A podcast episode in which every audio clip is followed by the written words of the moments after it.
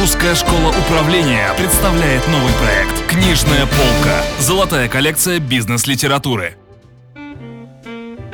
Добрый день. С вами программа «Книжная полка» и ее ведущая Рина Куртикова. Пожалуй, каждый из нас э, сталкивался с человеком, который чем-то недоволен своей судьбе, чем-то недоволен своими достижениями или даже своим местом в жизни. Вот откуда такое отношение? Поддается ли коррекция подобная позиция?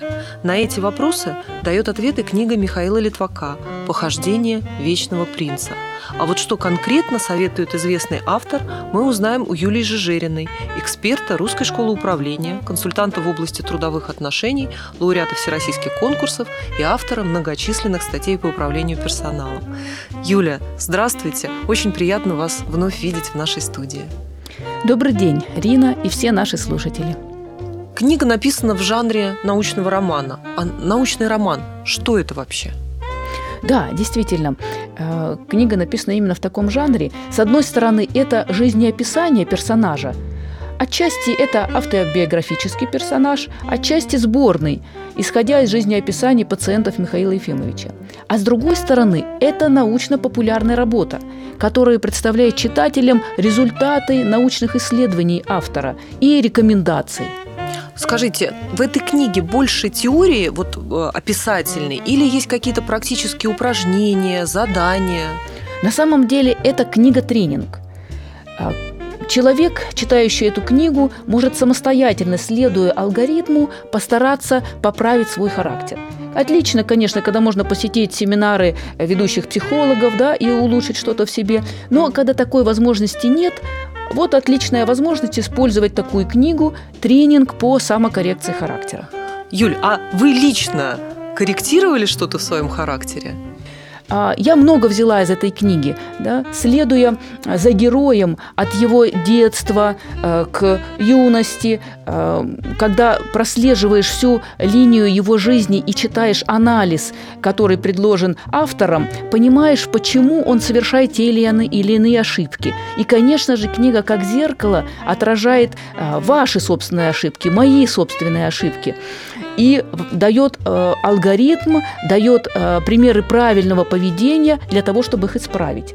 Например, что касается меня, мне стало понятно, почему меня не продвигали на работе. Я увидела в книге анализ как раз такой ситуации.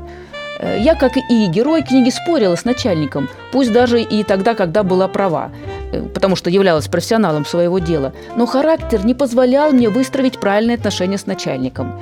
И я обязательно через некоторое время вступала с ним в конфликт конечно же, обвиняя именно его в некомпетентности, в плохом характере. И эта книга позволила мне увидеть мои ошибки, взять ответственность именно на себя и исправить себя.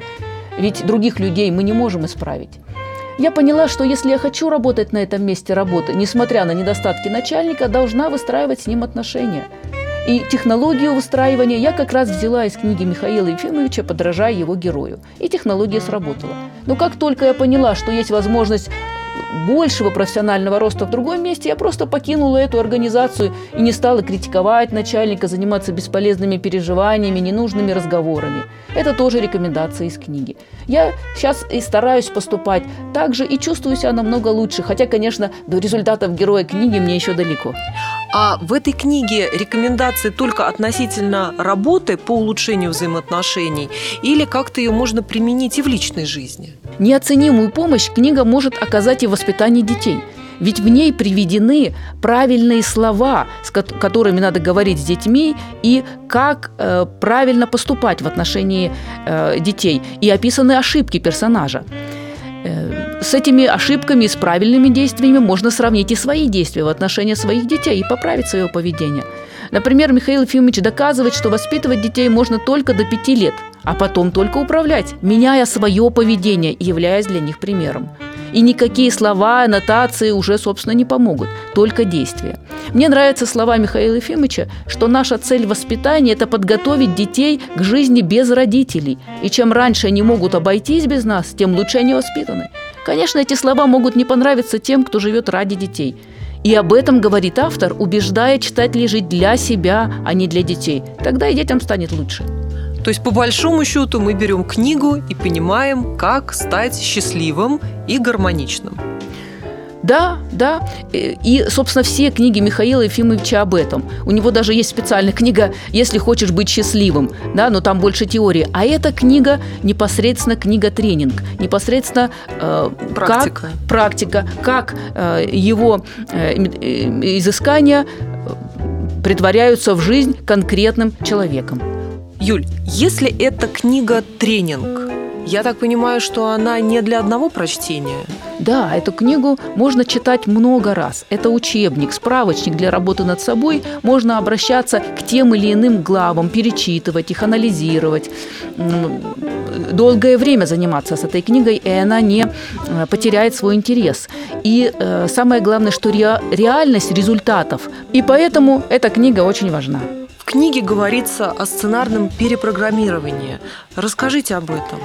Да, это метод, разработанный Михаилом Ефимовичем, а, исходит из того, что несчастье многих людей связано с ошибками в их воспитании, в раннем детстве, которые и привели к формированию сценария, то есть малоадаптивного характера, который тянет человека к несчастьям, болезням, а иногда и приводит к преждевременной смерти – в книге показано, как человеку с помощью психолога и своей работы над характером удается сбросить, так сказать, лягушачью кожу своего характера и стать королем для самого себя, принести пользу обществу, перестать быть принцип и, наконец-то, стать королем.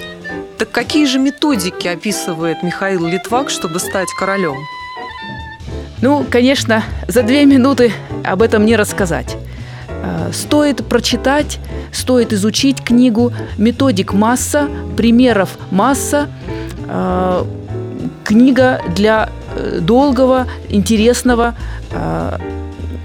исследования себя, работы над собой. Рекомендую вам ее прочитать, рекомендую посмотреть, какие есть методики работы над собой и успехов вам в такой работе. Юля, спасибо большое. Сегодня мы говорили о книге «Похождение вечного принца» Михаила Литвака. И у нас в гостях была Юлия Жижерина, эксперт Русской школы управления, консультант в области трудовых отношений и автор многочисленных статей по управлению персоналом. В студии работала Ирина Куртикова. До новых встреч. Не утоните в море бизнес-литературы. Русская школа управления представляет новый проект «Книжная полка». Золотая коллекция бизнес-литературы.